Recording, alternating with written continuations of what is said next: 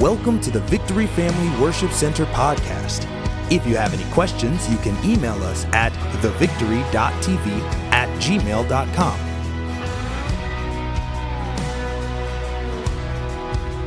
So we're in a series called Spiritual Warfare, and and and so um, this is a kind of a hinge point message. If you get this message, you're going to understand everything else I talk about from this day forward. So pay, try to pay close attention. Try to lock in. Um, because I've got a lot of teaching, and I, I, it, it kind of all leads to one thing to another. And and, and so um, I, I'm going to talk to you about how to win the battle in certain areas of your life. That's what this whole series is, is about, particularly spiritual areas. And, and so today what we're going to focus on is the mind. We're going to focus on your mind, because how many of you know the biggest battle is between your ears? If you're new to Christ, if you don't understand Uh, you know what, what we're talking about, the primary war that you fight on this earth is between your ears. It's the things that go on in your mind. It's the thoughts that you have. It, it, and that's where our biggest battle is. Um, Proverbs twenty-three seven says, "For as a man thinks in his heart, so is he." So, you know, your words, in, in other words, you are a byproduct of your thinking. Everything you think about, you're a byproduct of that. Obviously, if you're living in the world and you're you're not in a relationship with Jesus Christ, uh, um, you know, you have a spiritual enemy when you're in a relationship with Jesus Christ, and, and we call him Satan. We talked about this last week. Um, there are demonic spirits, there's principalities, there are powers in wickedness and dark places, and but the number one area that Satan attacks is your mind. He attacks us in our minds. Um, you know, he'll he'll bring affliction and sicknesses and disease and all that stuff too. But the number one area is your mind. Once Satan gets into your mind, what happens if you're not careful, if we don't take authority over those lies and that deception? What when Satan gets into your mind, what happens is Satan will build a stronghold in your mind. Everybody say stronghold. So stronghold is a word that you don't hear on a daily basis regularly, but a stronghold is a word that the Bible uses to describe something that happens in your mind. This happens in your mind. For example, think about what dominates your thoughts the most when you're laying in bed, or you have idle time, or you're just sitting there killing time and there's, you know, it's real quiet. Well, what dominates your thoughts? What dominates your thinking? You know, when you're sitting there thinking and you just have these periods of thinking, what dominates your thinking? What dominates your thinking? Is it something good or is it something bad? Is it something that encourages you and causes you to be a positive person? Or is your thoughts something that kind of challenges you and changes you and oppresses you? And, and, it, and it, it even leads you to your addiction, and it fuels your addictions. What dominates your thoughts? Because dominating your thoughts and creating stronghold is the number one tactic of Satan that he uses to get into your mind and to conform you to the patterns of the world. What are the patterns of the world? The patterns of the world are fear, anxiety, oppression, depression, et cetera, et cetera. Those are the patterns of the world. And Satan wants to get you to think like he thinks instead of getting you to think like God thinks. Romans chapter twelve two says, "Do not be conformed to the world." Don't be conformed to that way of thinking. Don't be conformed to those patterns, but be transformed by the renewing of your mind. So when you come to Christ, your spirit is born again. And your mind, but listen to me, when you're born again, your mind has to go through the process. Your mind is not transformed on that same day. Your mind still has garbage in it. You're saved, your salvation's instantaneously, but your mind still has a lot of garbage in it. You know what I'm talking about? Your mind still has old memories of your past life, your old memories of your, your that stinking thinking that was in your life before you got saved. You have you, there, you've, there's life experiences that happen to you. Um, there's traumatic experiences, and there's the reality of life, and these experiences shape the way you think. And, and the way we think many times pollutes our understanding of the Word of God. So when we first get saved, we filter, what happens is we filter the Word of God through our mind, our polluted mind, which keeps the Word of God from being effective in our life. because we're putting the Word of God through the wrong filters. And at some point in your walk with Jesus Christ, you have got to learn that the way you do spiritual battle first is you've got to break the strongholds that are in your mind. If you want to walk victoriously, if you want to, if you want your prayers to be effective, if you want things, you got to break the strongholds in your mind. Second Corinthians chapter ten, three, Paul says this, For we, for though we walk in the flesh, we do not war according to the flesh.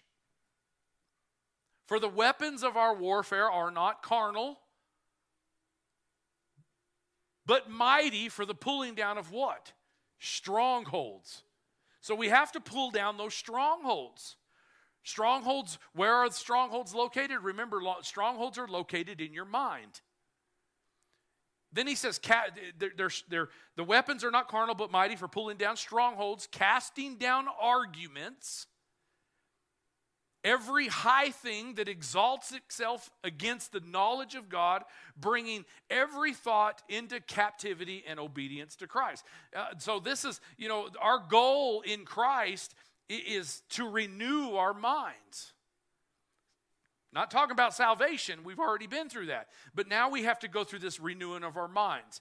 And, and, and so we have to transform the way we think. We have to, our, our thinking has to start, we have to tear down those strongholds so that our thinking can align with the way Christ thinks versus the way that we've been trained by the world. And it's a process. Because listen, we've been trained to think, and the way you've been trained to think creates our life.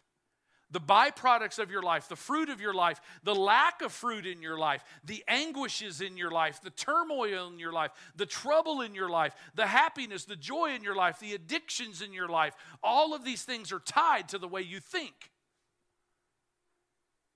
So if you want to change your life, you have to change the way you think. That's what Paul is trying to tell us. That's why the Bible says you have to renew your mind. Change the way that your mind, you have to change your mind with the Word of God. So the Word of God, like we talked about last week, is the first part of arming yourself. Gird your loins with the truth. A lot of you are here for that message. The truth is the Word of God. And once you put the truth into place, the truth begins to expose the lies and begins to expose the strongholds. The truth exposes all this. A stronghold is nothing more than a lie. That's all it is. It is a lie that you've believed for a very long time. Some of you have believed lies for thirty years, forty years. You've believed these lies. They've become strongholds, and they become part of our way of life, the way we do things.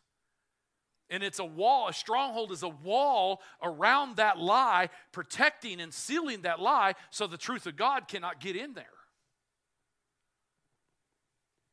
We won't let God have access to that lie. So, for example, let's just say you're in there, and listen, I'm not casting stones. This is just very common in churches, okay? This is very common in our society. But let's say you're in here today, and, and you're you're you're you're with your girlfriend or you're with your boyfriend, and you're having sex outside the marriage. Okay, maybe even living together. I don't know. Um, you go to church and you want to worship God, but you're living in sin. But in your mind, you think everything's okay. You think every, this is the way everybody else does it. This is the way that everybody did it in my family. It's the lie that you believe because society has told you that this is okay. And I've told you last week and, and the weeks before that society doesn't always tell the truth. How many of you know that? It may be a truth, but it's not the truth. And the Bible says when you know the truth, which is the Word of God, the truth will set you free. And so what lie am I possibly believing? What lies?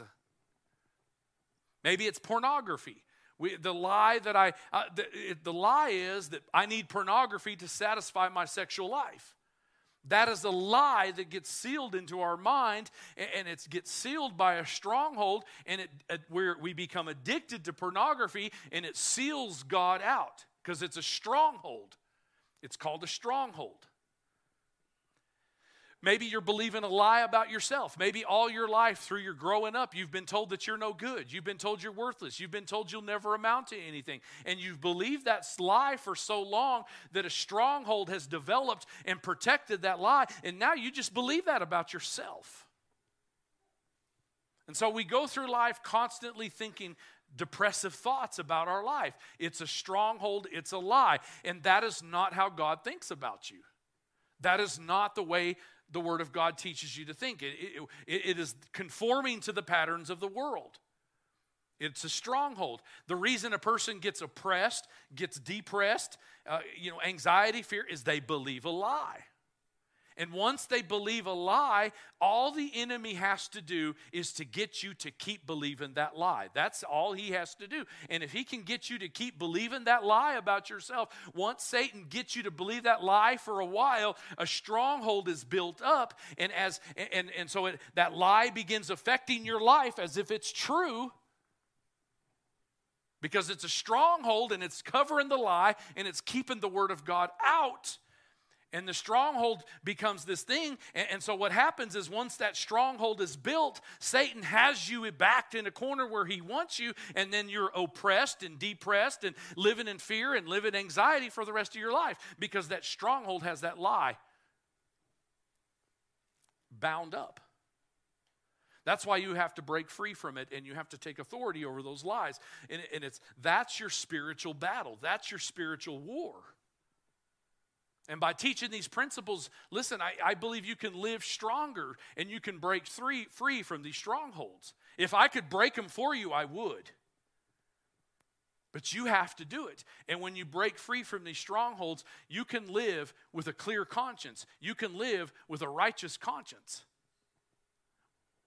And you can live free from the enemy controlling your thoughts and controlling the way you live and the controlling the way you act. Paul gives us how to gives us the indications on how to do this in Ephesians chapter six. Um, I got to give you some backstory. I'm going to give you a lot of backstory on Paul's life because Paul is the living example of how we do this. Paul is considered at this stage in life. Uh, that I'm in Ephesians chapter six. He is an apostle for Jesus Christ, but in his previous life, he was considered, in our culture, we would consider him a Jewish terrorist because he killed Jew, he, he he killed Jews, he killed Christians. He was he was uh, you know before Christ, Paul would incite crowds to kill and murder Christians. Paul was a religious zealot. He believed in the Old Testament perspective that anybody who was trying to convert a Jewish to, or, or Jewish person to Christ was doing a disservice to God, and, and that they must be taken out. And so Paul would go from town to town searching for Christians, anybody who called himself a Christian, anybody who had a bumper sticker on their car that said, I'm a Christian, anybody who had a t-shirt that said, I'm a Christian, he would have them killed.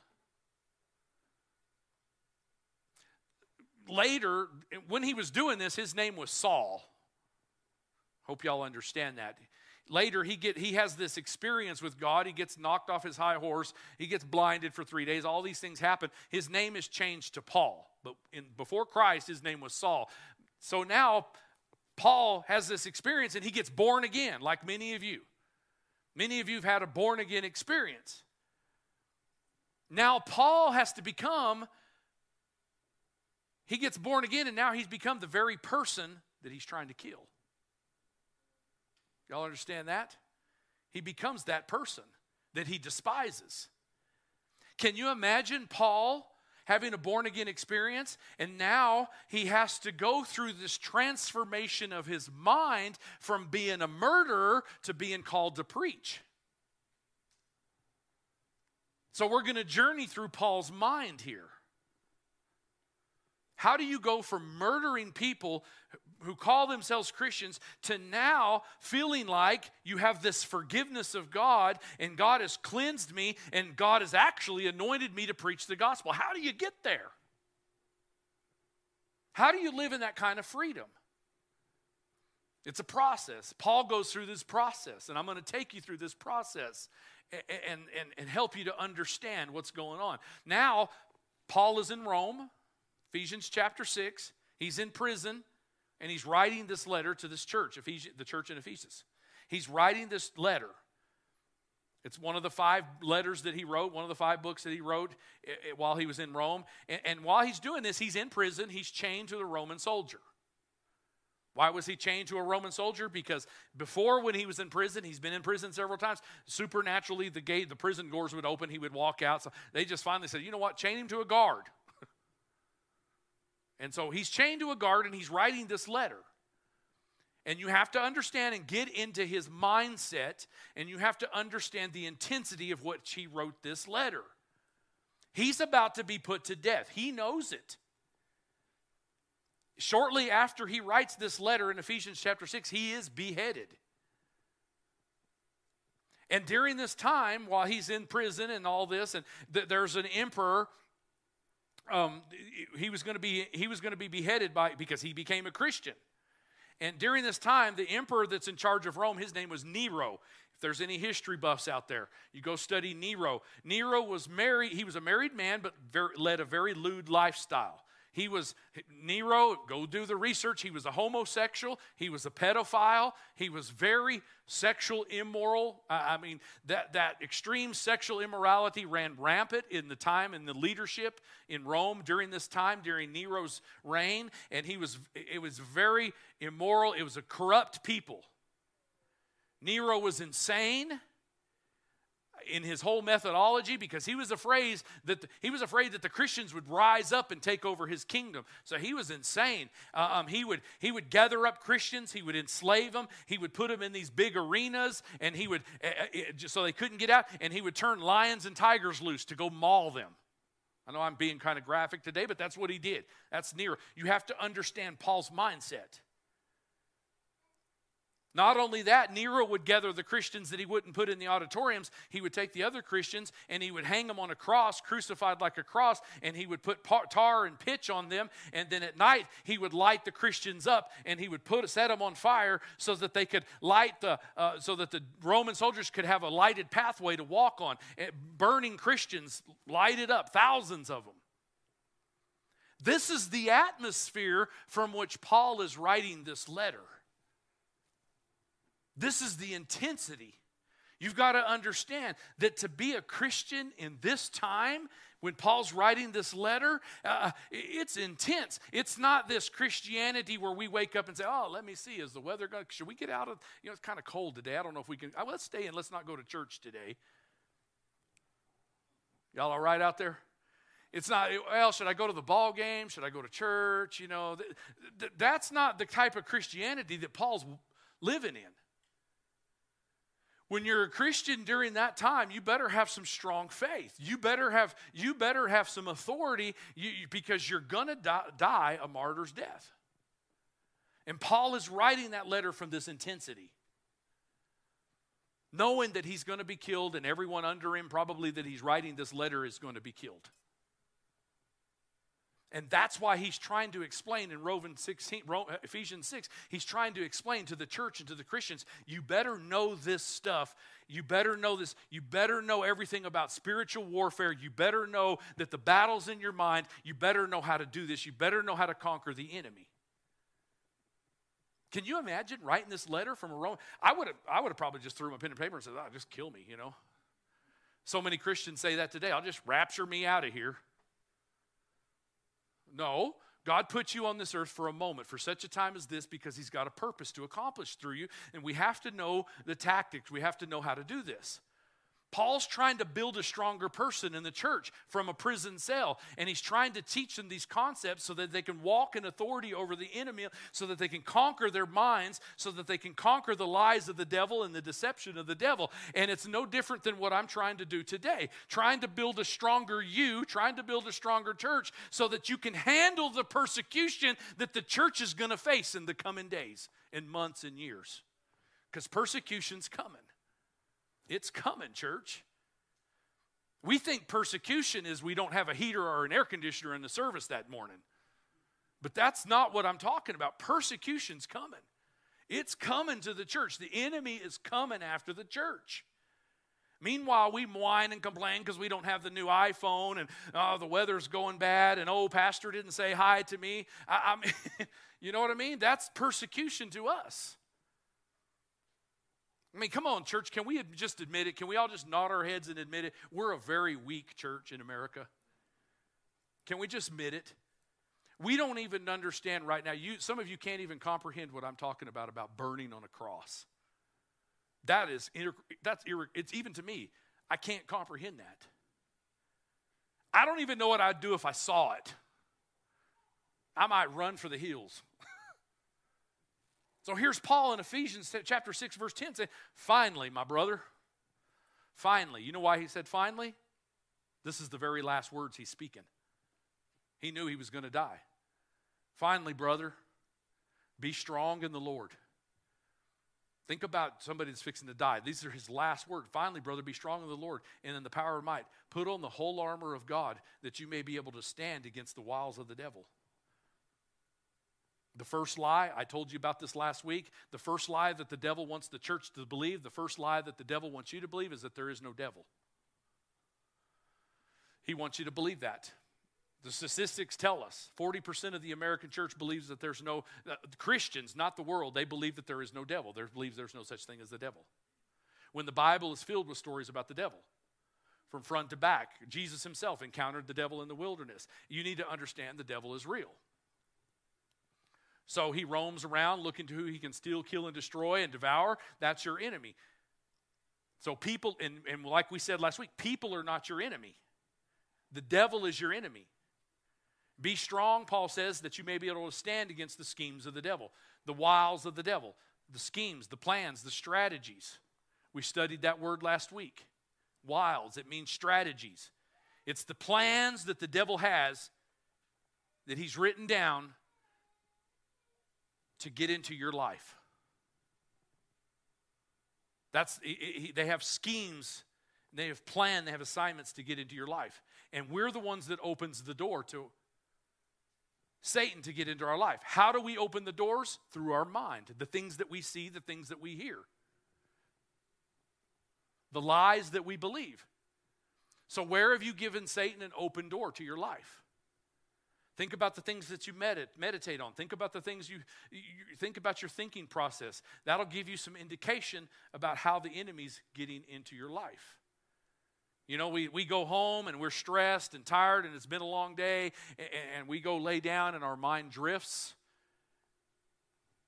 into, I you know, I need this, you know, I need this, so I'll just feel better. If I do this, it'll just make things better. The stress will go away. And our mind just drifts into these places. And, and you guys know what I'm talking about. And, and, and our, we just let our mind go. And the enemy gets into our mind like that. For we don't wrestle against flesh and blood, but against principalities. I talked to you about this last week. There's four levels of spiritual warfare. Go listen to that message. I strongly urge you to listen to that. Principalities, powers, rulers of darkness, and, and spiritual hosts of wickedness. There's four levels of, of demonic activity on this earth.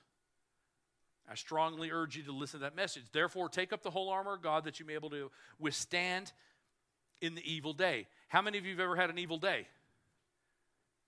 How many of you thinking you got an evil day tomorrow? Monday. There are good days, there are evil days. There's bad days. There's days when you get attacks. There's days when things happen that you're not expecting, and there's a war in your mind. Now all of a sudden something happens. Somebody says something. Uh, an issue comes up. A circumstance happens, and, and now all of a sudden you're warring in your mind, and you're thinking about those people. You're thinking about those situations, and you're thinking about how you want to inflict harm on that person, how you're going to go in and give what for in that situation, and you're just going to go take authority, and you're just going to do all these things. We don't rest against that flesh and blood. It's the, the battle's in the mind. And Paul says, when you've done all that you know to do, you got to be able to stand firm. In other words, don't give up. When those attacks, those evil days come in, when, when there's temptations coming, you got to be able to stand. Don't give up. So many people want to retreat. Run away from the church. Run away from the family. Go crawl in a bed and crawl in a fetal position and just hope life goes away. But Paul says you got to be able to stand. The first thing you do, he said, put is to put on the word of put the word of God inside of you to strengthen you for your day. If you start your day without the word of God on any given day, the enemy's going to come at you with lies and deception, and he's going to attack your mind. And in your mind, that's where the battle, if you don't have the word of God in you, if you don't have the loin belt of truth, you will lose the battle eventually. The battle will be lost. It'll be tough. I know we got some tough guys in here, and you're strong and tough, but that's not where the battle is. I know you, you could go kick some rears and you could do some things and bring some justice. That's not where the battle is. The battle's not against flesh and blood. The battle's in your mind. The level to which you're living at a victory in your spiritual life is tied closely to how much you gird your waist with the truth of God's word. I'll say this. You, you think about how much God's word is in your life, and I'll tell you why or why not you're living in victory. So gird your, gird your loins with truth, and then this is where we're going at, the next phase. Put on the breastplate of righteousness. Put on the breastplates of righteousness. The breastplate was a very important piece of armor to the arm, to the soldier. It, they were very proud of their breastplates. Um, it was made of gold and brass. It was very shiny. It was very ornate. It weighed seventy to one hundred pounds. And, and the, the Roman soldier, he would put this on knowing that he's going to the battle, knowing that the enemy was going to attack his organs, his, his vitals. And so this was put in place to protect him from that, those attacks, that breastplate of righteousness. And the Roman soldiers, they were very proud. They would stand shoulder to shoulder when they were going into war, and the sun would hit those breastplates, and it would just put a blinding glare over the other enemies. It would, the sun would reflect, and it would blind them. It was very intimidating. It was very intimidating to see them. And Paul's looking at this Roman soldier. He's t- cuffed to this Roman soldier, and, and he's telling us, put on the breastplate of righteousness. Paul was trying to get this picture across to the church that this breastplate of righteousness is very important. It's the starting point to breaking strongholds in your mind. Not the, you think the helmet of salvation to protect your mind. That's, that's another message. The breastplate is so important. The righteousness is so important. Let me talk about righteousness real quick. Let me try to give you, there's two definitions of righteousness. There's an Old Testament point of view of righteousness, and then there's the New Testament point of view. And, and so we need to understand the two and how the devil uses the two and how devil manipulates this. So in the Old Testament, when we talk about righteousness, God was talking about right living. That's what righteousness means. Right living, right living before God. And so when you told the Old Testament people that they had to live righteousness, they had to live right. They had to obey these rules and they had to obey these laws. And God said in the book of Psalms, uh, you know, his, his throne, the throne of God is built on righteous and ju- righteousness and justice. Righteousness is right living. Justice is doing right. So doing right by others and living right, if you live right and you do right, that is the foundation of the throne of God. Think about it in the context of our culture today, especially the election of what's going on. We have two parties in the country divided by these two subjects because we've divided the throne of God. You have one party that emphasizes social justice and justice. All they want is justice. They've grown up with a lot of, a lot of these people have grown up with injustices. If you look at the millennial generation, they've grown up with a lot of injustices. They've seen a lot of injustices. And your life ten, has a tendency to lean towards social injustices. We want social justice. We want social justice. It, there is a religion of social justice. And then you have another party, and, and they, they lean towards righteousness. You know, they're against abortion. They're against same-sex marriage. They're against uh, all of these, these things because they want right living. Everybody needs right living. We want righteousness. And so if you've grown up being taught those things, and th- you lean towards righteousness. And unfortunately, politics has come in with, and, and, and politics has, has linked up with the enemy, Satan, and has these two parties have come against each other, and, and they instead of working, they come against each other instead of working in concert with each other. And the devil takes these two pillars, righteous and justice, and he pits them together politically to divide a nation. You show me a nation that has, that has a balance between righteousness and justice, and I'll show you a strong nation. That's where America used to be, because we took righteous and justice, and there was a balance, and we come together, and we compromised, and we crossed lines, and we had a strong nation. A nation divided against itself cannot stand. So that's the enemy's tactic for the nation, just in case you're wondering what's going on in our nation. God is, God is not a Democrat or a Republican. God is not a politician. God doesn't think, say things that you want to hear that'll agree with your personal philosophies of life and your personal experiences that you go. God's not going to say things to appease you. When God says something in the truth of God's word, everything, every commandment, everything in here is he, God is bringing righteousness and justice together. And so what happens is a lot of, there's a lot of justice people. They want justice without righteousness. I want to love God and I want forgiveness of God, but I don't want to live holy before God. There's a lot of people in churches that want that. People want justice without right living. I don't. I want, I want to love God and I want to worship God, but I want to think about the fact that unbor- abortion is unholy. And it's murder. Same-sex marriage is unholy. We don't want to think about that. We just want to worship God and want to love God. We want justice, but we don't want righteousness. I don't want to think about those people, you know, those things that are unholy. That just makes me uncomfortable, Pastor. Even though it's in the Word of God and it points it out that it's unholy, we want justice without righteousness. And then there's people who want righteousness without justice. And they want to make sure everybody's living right. I don't really care what happens. I don't care what happens to the people that want in, that are in, that experience injustices. They can get a job. They can get an education. They, they can quit whining about their problems. We just want righteous. We want to make sure you live right. Adhere to these rules. You know, and I don't want to pay my taxes to support them because, uh, you know, that, and so what that does is it sends a message that we don't care. The church has sent a message, we don't care. We just care about righteousness. And basically you've got this warring. Do you see the big war? Do you see the big picture? You've got these warring between people. And God is saying in the book of Ephesians, the battle is not with flesh and blood. Political, battling political parties, that's flesh and blood. Political cultural wars, battling cultural wars, that's flesh and blood. You need to remind yourself, if you get clustered in the godliness society, you got to remind yourself where the real battle is. The battle is spiritual, and, and, and we don't win our battles naturally. We win our battles spiritually in the mind.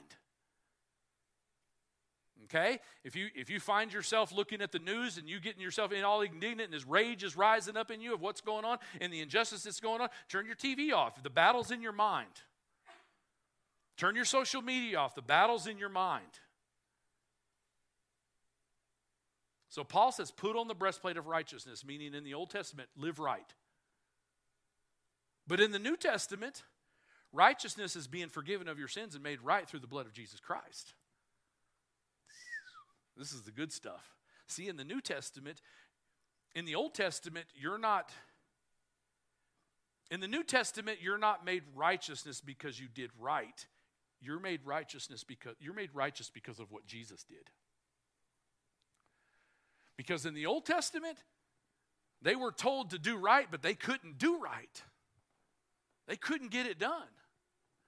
Every time they sinned, every time they sinned, they had to go get a goat or a sheep or bull or something, and they had to go take that thing to the priest, and they had to sacrifice it, and there had to be blood. There had to be a shedding of blood. This is Old Testament. There had to be a shedding of blood, because without the shedding of blood, there is no forgiveness and remission of sins. And every time they sinned, they had to do that, because, it, listen, if, if we lived back in the Old Testament days, we would all have very large farms, right? We'd have a lot of goats and a lot of things, you know. You know, tell Joey to go out and get another lamb. We had a rough weekend. That's how they lived. And then once a year, the priest would go into the Holy of Holies, which was a tabernacle, a tent, and he would go into there one, and they they, they would tie a, a, a rope around him and around his ankle, because if he went in there and he wasn't holy, he would die in the presence of God. And they'd drag him out by the rope, and they'd call the next priest up. But every year, the, the, a priest had to go into the Holy of Holies to this tent, and he had to take a sacrificial lamb, and he had to take this blood, and he had to present it to God and make atonement for the people. It, it's on your calendar. It's called Yom Kippur, if you look on your calendar, you're wondering, what's Yom Kippur? That's what it is. It's a Jewish holiday. Then Jesus comes onto the scene, and because Jesus, how many of you know, he's the sacrificial lamb. He becomes the sacrificial lamb, and he takes play, he takes the place of all those bulls and goats and lambs. When Jesus goes to the cross, Jesus shed his blood on the cross, and once and for all, and all for eternity, now your sins are forgiven forever. You don't have to take an animal to the, to the priest no more. You don't have to do any of that because you're made righteousness because of the blood of Jesus Christ. Jesus spilled his blood, he poured his blood out, and he took his blood, and he went into the real Holy of Holies, and he took his blood and his sacrificial death, and he presented himself to the Father on behalf of every one of us. And he went to the throne room of God, and he became the ultimate sacrifice for our sins. And Jesus said, when you receive what I did on the cross, you will be forgiven of your sins. I'm taking you through a process that Paul went through, okay? So hang with me because I'm, I'm, I'm painting a big picture for you. So Second Corinthians chapter five, if you got it, let's look at it. Talking about Jesus, he died for all, that those who live should no longer live... He, he, let me back up. He died for all, that those who live should live no longer for themselves, but for him who died for them and rose again. Therefore, from now on, we regard no one according to the flesh. Even though we know Christ according to the flesh, yet now, yet we know him thus no longer. Now, this is the important part right here. You need to focus on this. Therefore, if anyone is in Christ. Therefore, if anyone is in Christ. Everybody say, in Christ.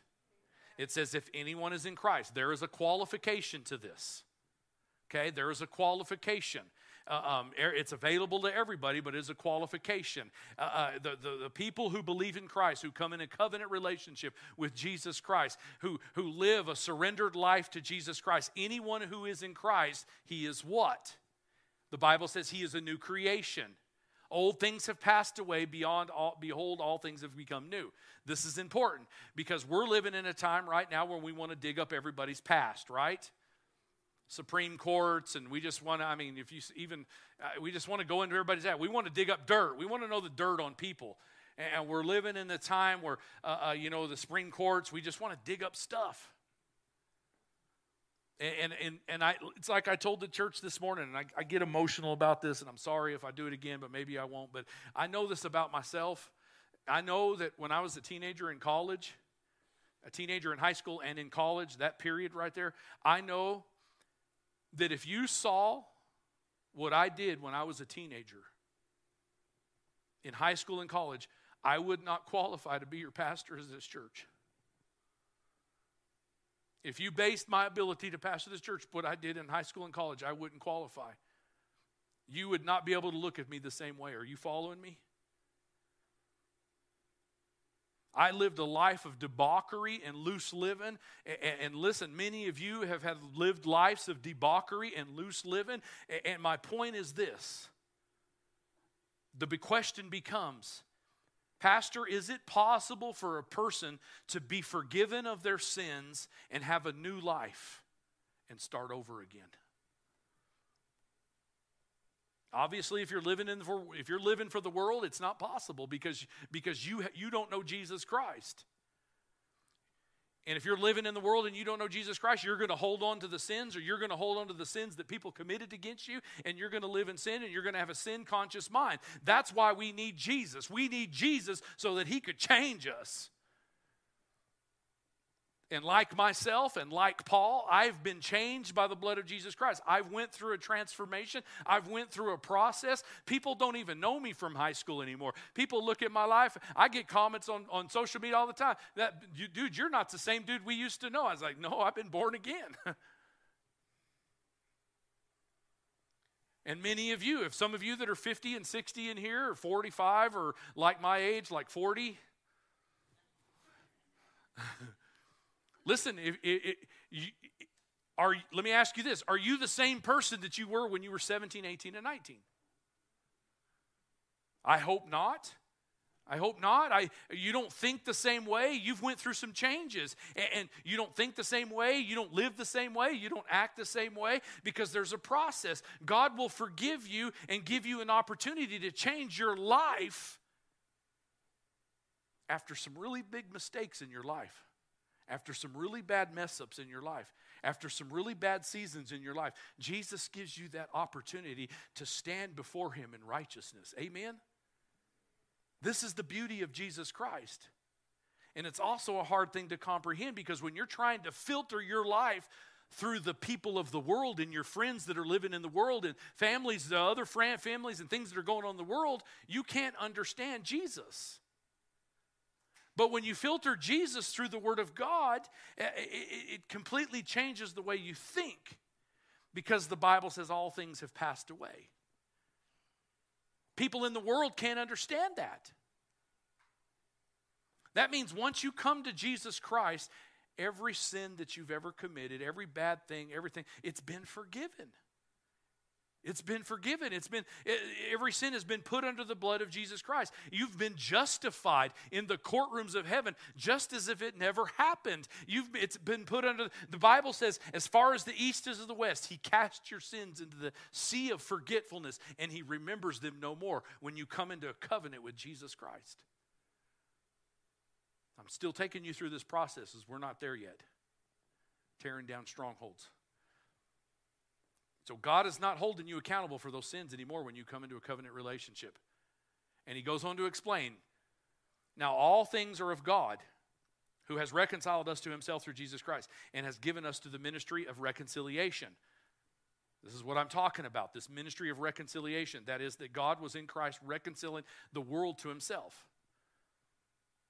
not imputing their trespasses to them. In other words, he's not keeping a record of your trespasses and your wrongs and imputing those to you and condemning you for them. And has committed us to the word of reconciliation. Now then, we are ambassadors of Christ. As though God were pleading through us, we implore you on Christ's behalf, be reconciled to God, for he made him who knew no sin to be sin for us, that we might come to righteousness in God. I know that's a mouthful. So righteousness now becomes not just right living, but now it's the ability. Righteousness now becomes, when you come into a covenant with Jesus Christ, now righteousness is not just right living. Now it's the ability to live in the presence of God and walk in the presence of God without a sense of condemnation and without a sense of insecurity and without a sense of rejection. You can walk in the presence of God with a sense of confidence, knowing who you are in Christ. It's a new confidence. Now you're right with God in spite of your past. Paul is right with God in spite of his past. I'm right with God in spite of my past. I have a clear conscience and a clear mind and a pure heart. And, and, and does it mean I'm perfect? No, I still fail. I still fail all the time. In spite of your past, when you received Christ, even if you were the worst criminal on earth and you did the most despicable things on earth, uh, when you're and you're even if you're paying the price and you're incarcerated and you're paying the price on earth for your mistakes, in God's eyes, when you come into a covenant relationship, God sees you as if you never sinned. Y'all get that? It's hard for our natural minds to comprehend, but Paul is trying to make this point to us. He's trying to tell you, you can't do anything about your sins. That's why God, who was sinless in righteousness and perfect in all ways, brought Jesus to this earth, and Jesus was the only one qualified to take your sins upon his body and die on the cross and be raised from the dead, and he traded your sins for righteousness. So you can start living with a right consciousness instead of a sin conscience. See, when you're, when you're living with sin conscience, you block the grace of God. You're so focused on your sins. You're fo- so focused on the shame. You block God's grace from coming into your life because you don't feel like you deserve God's grace. We don't need the devil to condemn us. We do a good job condemning ourselves. Because the devil's got you right where he wants you. He's got you backed in a corner, believing the lies, and he's got a stronghold over those lies. There's religious institutions that spend their entire efforts teaching on how undeserving you are. But because of what Jesus did, we're all deserving. Jesus traded for you. He wants to help you. Jesus wants to bless you. Jesus wants to empower you to live over sin. Not to live sinless. You're a Christian. It just means you sin less. Right? It's not, it doesn't say you're, you're, you're not sinless. You're, you sin less. Paul writes, he, he writes in Romans five seventeen, for if by one man's offense death reigned through love, he's talking about Adam. Death entered in. He allowed death to come in. Much more, those who receive the abundance of grace and the gift of righteousness will reign in life through one through Jesus Christ. So what he's talking about is, do you want to reign in life? Do you want to rule over sin? Do you want to rule over those things? Do you want to have authority in your life? Do you want to conquer your mind? Do you want to conquer this battlefield? Do you want to reign over your families? Do you want to be that spiritual leader that you're wanting to be? The way that happens is you receive the abundance of grace and the gift of righteousness through Jesus Christ. So righteousness is a gift. You have to take it or receive it. You say, okay, cool, I'll take some. Don't be so fast, because let me explain to you what's happening in the churches. Can you imagine if you took a child, you took your young son or your grandchild, your grandchild, whoever it is, and they, they really want, it was their birthday, and they really wanted this gift. They've been asking for this for like a year and a half, and they've been bugging you for three hundred sixty-five days for this thing, and, and all of a sudden they needed it, they wanted it, it was something they really will, it's just going to be exciting, it's going to be this moment, it's this big gift, it's wrapped, and you bring it to the kid. Can you imagine just putting it before him and saying, here you go, son, here you go, this is all for you. Can you imagine the child going, eh, you know what, I don't, really don't deserve this. You know, I didn't clean my room, and I'm not really deserving of this. I'm just glad to be living in this house. You know, I've made some mistakes, Mom and Dad, and, and you know, I haven't been living right, and, uh, you know, I've been, I, I've just failed miserably, and I, I don't deserve this gift. I've just messed up. Can you imagine a child doing that? Can you fathom that? And yet God gives us this gift of righteousness, and all we have to do is receive it, but we think we're so unworthy and we don't touch it. This is the state of many people in the body of Christ. The gift is sitting right in front of them, but they won't receive it. They won't touch it because of shame and condemnation and everything that the devil and the lies and the deception of the enemy, they don't want to touch it. I'm not worthy.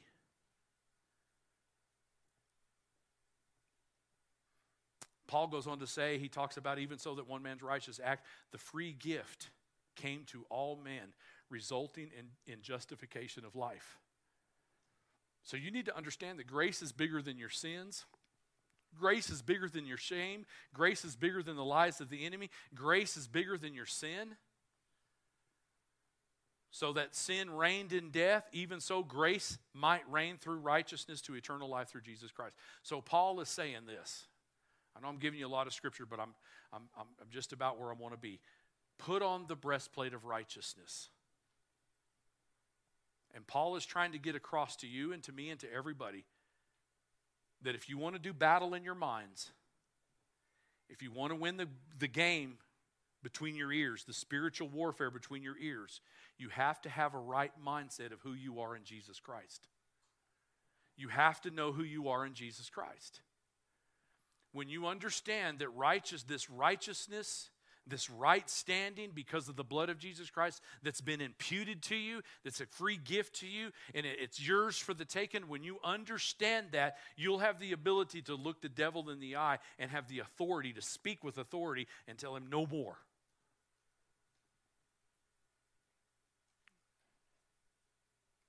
And like a, no matter how righteous you're made through the, through the blood of Jesus Christ, you, You're still going to sin from time to time.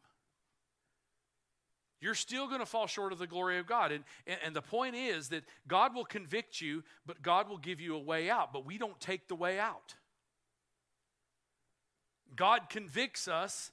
We don't do anything out. We don't take the way out. And so what happens is The devil comes on, heaps up on this shame and condemnation. We, uh, you know, we, we self-condemn ourselves. We just think we're not worthy, and we just start stiff-arming the church, and we start backing away from church. I, I don't even feel worthy to pray. I don't even feel worthy, Pastor, to pray over my family. I, I'm just a mess. You know, I have all this condemnation. I can't even pray for my kids. And so we live with this sin consciousness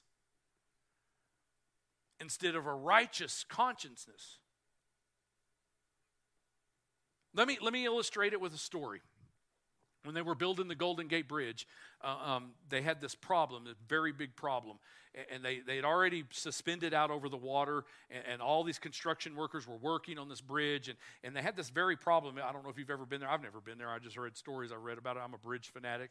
I've read about all these things. But when they was uh, building the bridge, all these workers would climb out on the bridge, and the winds from the Gulf, the sea, would come in, and it would sweep those con- construction workers off of the bridge, and they would fall to their death. And this is what happened while they were building, and they were suspended, and, and it was a travesty. I mean, every week there was people dying because they were the winds had swept them off the bridge, and they would fall. And so um, that's what was happening, and some genius finally come up with this idea of putting a net under the bridge. Pretty good idea, wouldn't you say? And it's like, duh. I'm not sure why they didn't think of that at the beginning, but anyway. But they noticed something about the workers. There was a transformation in the workers. Because before the net was there, they were very unproductive. They were very nervous. They were afraid. They were cautious of every step. They were cautious of every move. They, they were just, they, they just nervous about everything, and they, and they just weren't very productive.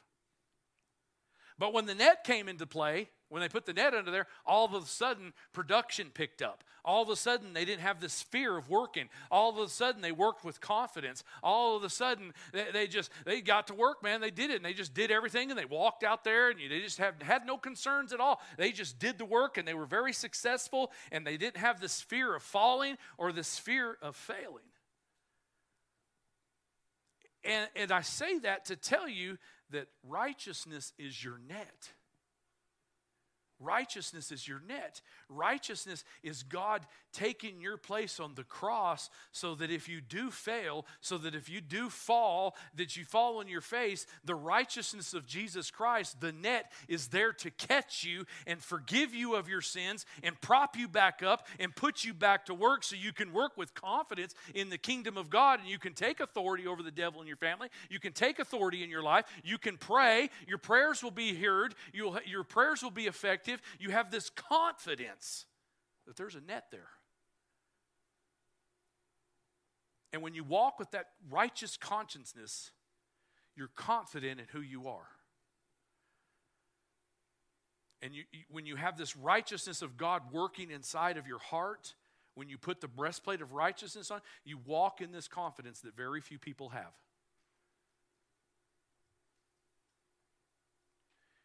And you only lack confidence because you lack righteous consciousness. Most people are walking around, even in the churches, they're walking around, they're more conscious of their sin than they are of their righteousness. And the Bible, I've read a lot of scripture to you, to, and it basically comes down through four words. Grace reigns through righteousness. The more righteousness you see yourself in God, the more righteousness as you see yourself as a child of God, the less you're going to block the grace of God in your life.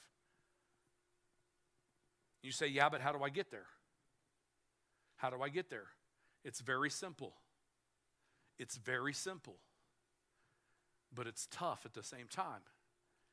One word: repent. Repent.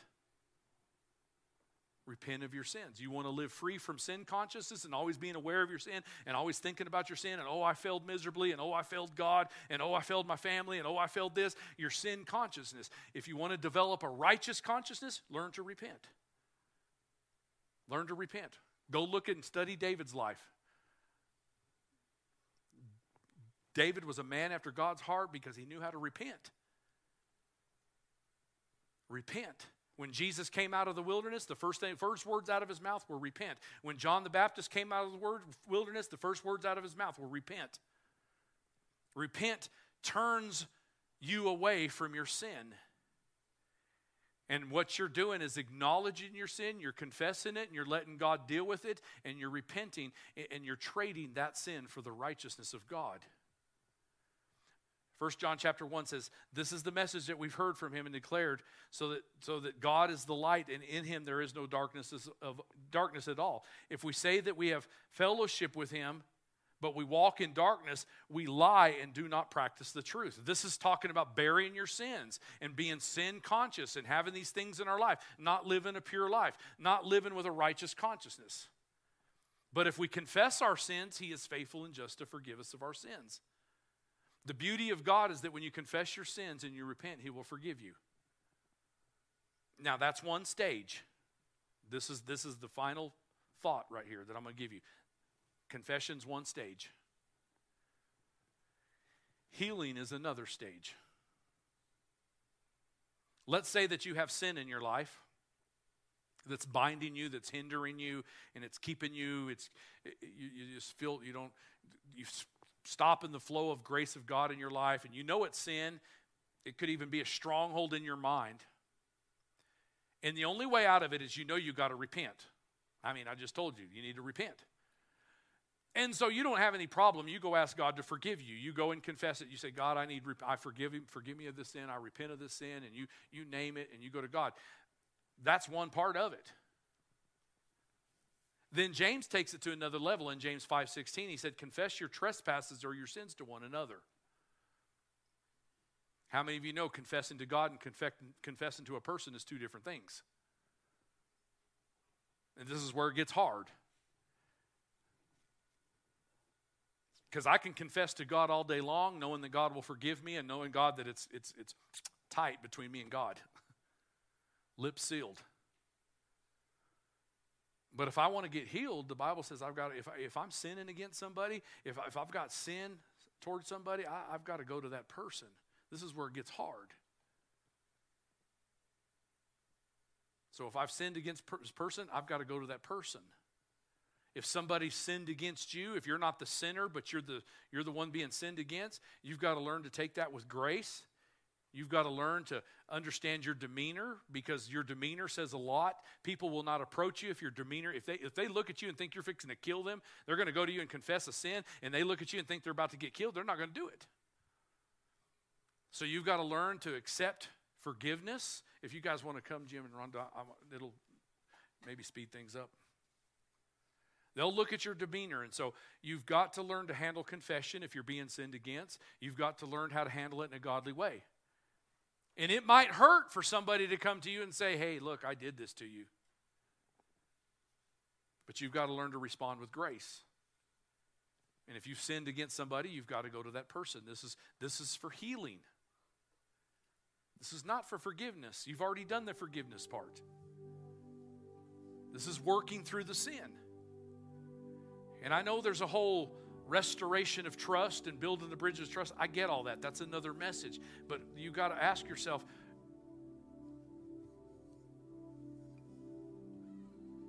you forgive to the degree that you've been forgiven. This is a forgiven message. I'm talking to you about tearing down strongholds. Once you understand that, that if a person trespasses their, confesses their trespasses to one another, the Bible says, watch this. This is key. One, some of you want to know why your prayers aren't being heard. Some of you want to know why you pray for things and you don't see things happening. You don't see God moving. I'm t- going to show you right here. You've repented of your sins, getting rid of that sin consciousness. You understand righteousness. You put on the breastplate of righteousness. I've repented of these sins. Now you go to the person, or the person goes to you, whatever. You've got to confess those sins to the person. If you've harmed somebody, you've done something, go to them. If there's secret sin in your life that you don't want to, you know, you, you need to come to come to me, come to a pastor, come to your prayer partner, go do it. Find the courage to do it. Because when you do all this, the Bible says you're going to be healed. You're going to be, healing means delivering. Healed means that you're delivered from your sin. Now that stronghold is being torn down. It's being broken into places because you're bringing that thing from darkness into light. Then what happens, watch this, James takes it to another level. Then all of a sudden the Bible says, the effectual, fervent prayer of a righteous man avails much. Paul's taken it to another level. Paul says once you're forgiven and you've repented and once you're healed, you've gone to that person, you've done all those steps, now you're a righteous person, man. You've got a clear conscience. You've got a righteous conscience. Now you're not bound by that sin. You're not bound by that thing. You've got the breastplate of righteousness on. You're cleansed. It, it doesn't mean that you didn't do something wrong. It doesn't mean that you're perfect. It now, now, that, now it just means that God sees you through the lens of forgiveness and healing. He sees you through the blood of Jesus Christ. He sees you with the breastplate of righteousness. And now, once you have that righteous consciousness, once you're pure in your thinking and you're pure in your heart and you've done everything you know to get things right with God, different things start happening in your prayer life. Because grace is flowing. Now you, you reign in your prayer life. You reign because grace is flowing. Things that weren't happening before.